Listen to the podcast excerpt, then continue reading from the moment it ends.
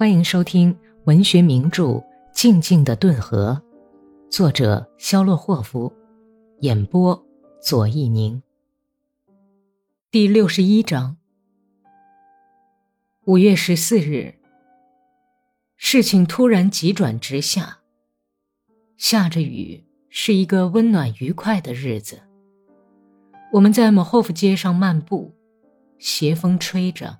细雨洒在人行道的石板上，我喋喋不休，他却低头不语，默默地走着，好像是在想心事。一道道的雨水从帽子上流到他的脸颊上，他的样子美极了。现在把我们的谈话写在下面。伊丽莎白·谢尔盖耶夫娜。我已经向您倾诉了我的钟情，现在该你说话了。我不十分相信您的感情是真实的。我愚蠢之至的耸了耸肩膀，而且胡说了些什么“我可以发誓”以及诸如此类的荤话。他说：“您听我说，您那滔滔不绝的情话，倒像是出自屠格涅夫的人物之口。”其实完全可以说的简单一点，再简单也没有了。我爱你，这有什么呢？请您说句话吧。您是想要我答应您的请求吗？我希望您回答我。您知道，季莫菲，我又能对您说些什么呢？您有点讨我喜欢。您的个子可真高。我还可以长吗？但是我们相知的太少，而且思想感情的共同性，咱们在一块儿吃上一普特盐，就会彼此了解的更多了。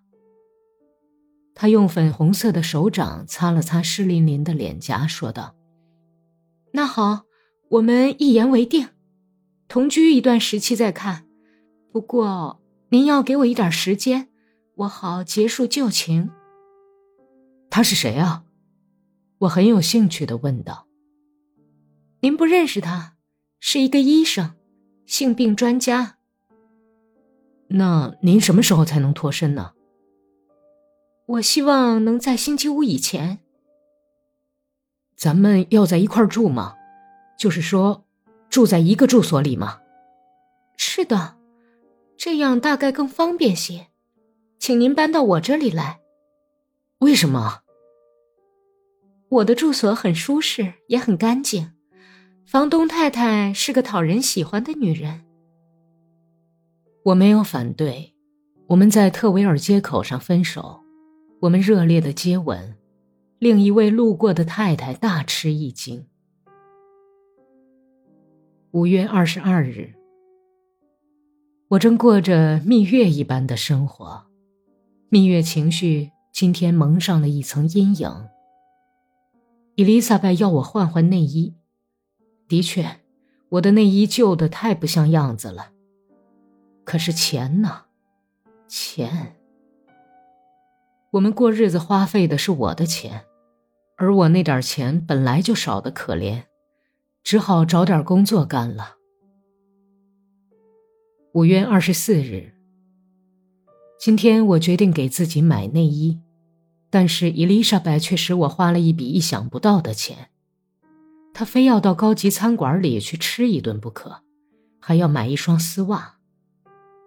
饭吃了，袜子也买了，但我却陷入了绝望。我的内衣呢，也飞了。五月二十七日。他正在把我吸干，我已经枯萎的像颗光秃秃的向日葵杆子。这哪是个娘们儿啊，简直是烈火。六月二日，今天我们九点钟醒来，我有一种抖动脚趾头的坏习惯，结果引起了一场风波。伊丽莎白掀开被子，把我的脚打量了半天。观察的结论是：你这简直不是脚啊，而是马蹄子，比马蹄子还糟。他像发疟疾似的嫌恶的耸着肩膀，用被子裹紧身子，脸朝墙背过去。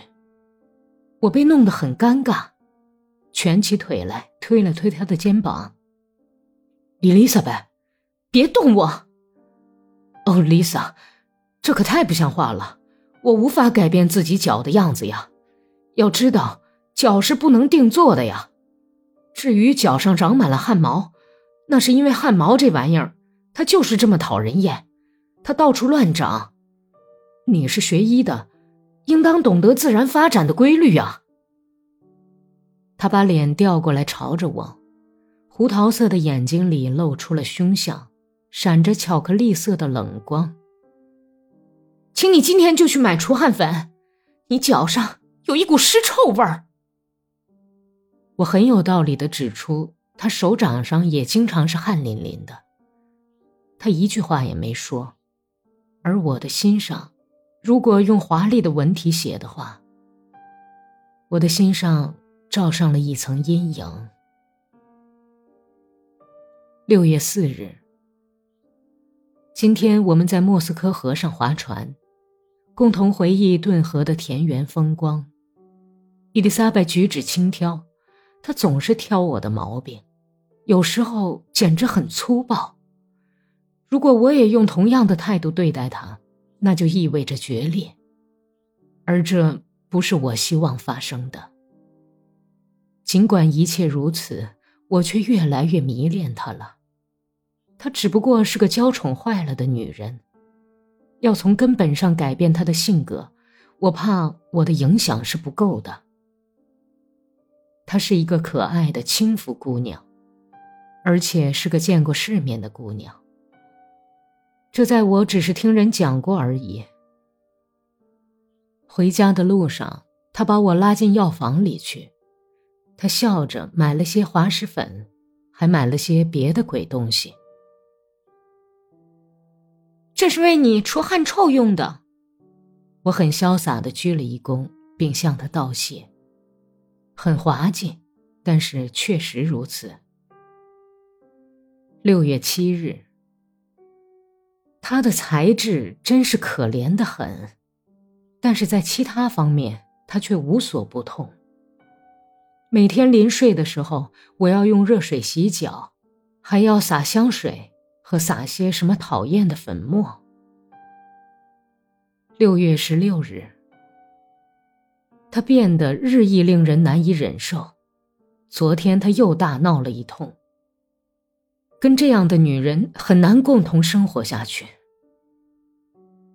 六月十八日，我们毫无共同之处，真的，志趣各异。我们结合的基础是床铺，毫无内容的生活。今天早上去面包铺之前，他在我的口袋里掏钱的时候，发现了这个小本子，他抽了出来。你要这玩意儿干什么？我急得浑身似火烧，如果他翻看一两页，可怎么办呢？我回答了他，可我对自己的声调竟那么自然，感到十分惊奇。我说这是做数学演算用的。他冷淡地把笔记本塞回口袋，走出去了。应该小心一点，私下里的俏皮话，要不被外人听到才好。这将是我的朋友瓦萨快乐的源泉。六月二十一日，伊丽莎白简直使我吃惊。她才二十一岁，怎么来得及堕落到这种地步呢？她的家庭是什么样子？她怎样受的教育？是谁把她教养大的？这些都使我很感兴趣。她非常漂亮。她为自己美丽的身材感到很自豪，可她除了自我崇拜之外，别的一无所长。我曾多次试图跟她严肃的谈谈，但是说服一个旧教徒，使他相信没有上帝，比改造他恐怕要容易得多。同居生活变得越来越不可思议和无聊，但是我还是把决裂拖延下来。我承认，不管怎么说，我还是喜欢他的。他已经长在我的心上了。六月二十四日。其实事情简单的很。今天我们坦率的谈了谈。他说：“我不能使他在生理上得到满足。决裂虽然还没有正式完成，但是顶多也只能再拖一两天。”六月二十六日。最好配给他一匹哥萨克的公马，配给他一匹公马。六月二十八日。和他分手的时候，我是痛苦的。他像水草似的缠住了我。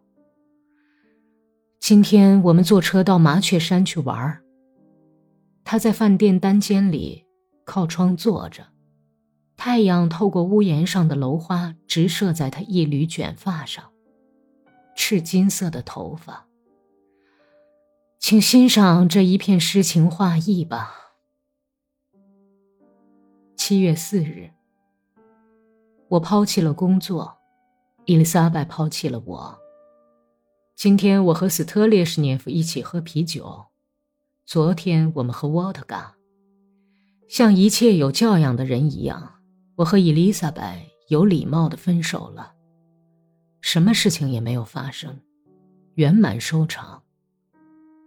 今天我在德米特洛夫卡看见他正和一个穿马靴的青年在一起，矜持地回答我的敬礼。日记到此也该结束了，因为源泉已经枯竭了。七月三十日，突然我又意想不到的拿起笔来。战争爆发了兽性的狂热。在一俄里以外，就可以闻到从梅顶礼帽里散发出来的爱国主义的恶臭，就像从长了蛆的狗身上散发出来的一样。别的小伙子们都愤怒异常，而我却很高兴。我怀念失去的天堂，我的心很忧伤。昨夜的梦中，我与伊丽莎白恍惚相遇。残梦所回，无计浅愁。八月一日，尘世烦扰，我已厌倦；往事不堪回首，愁上心头。我在吮吸忧愁，就像婴儿吮吸奶头一样。八月三日，有办法了，上前线打仗去。荒唐吗？很荒唐。不感到害臊吗？算了吧。要知道我是别无他路了，能有点别的感受也好嘛。而这种厌世的情绪，两年前是不可想象的。我我是不是在衰老呢？八月七日，这是在火车里写的。列车刚刚驶出了沃罗涅什，明天在卡明斯克下车就到家了。我下定决心，要为信仰、沙皇和祖国而战。本集播讲完毕，感谢收听。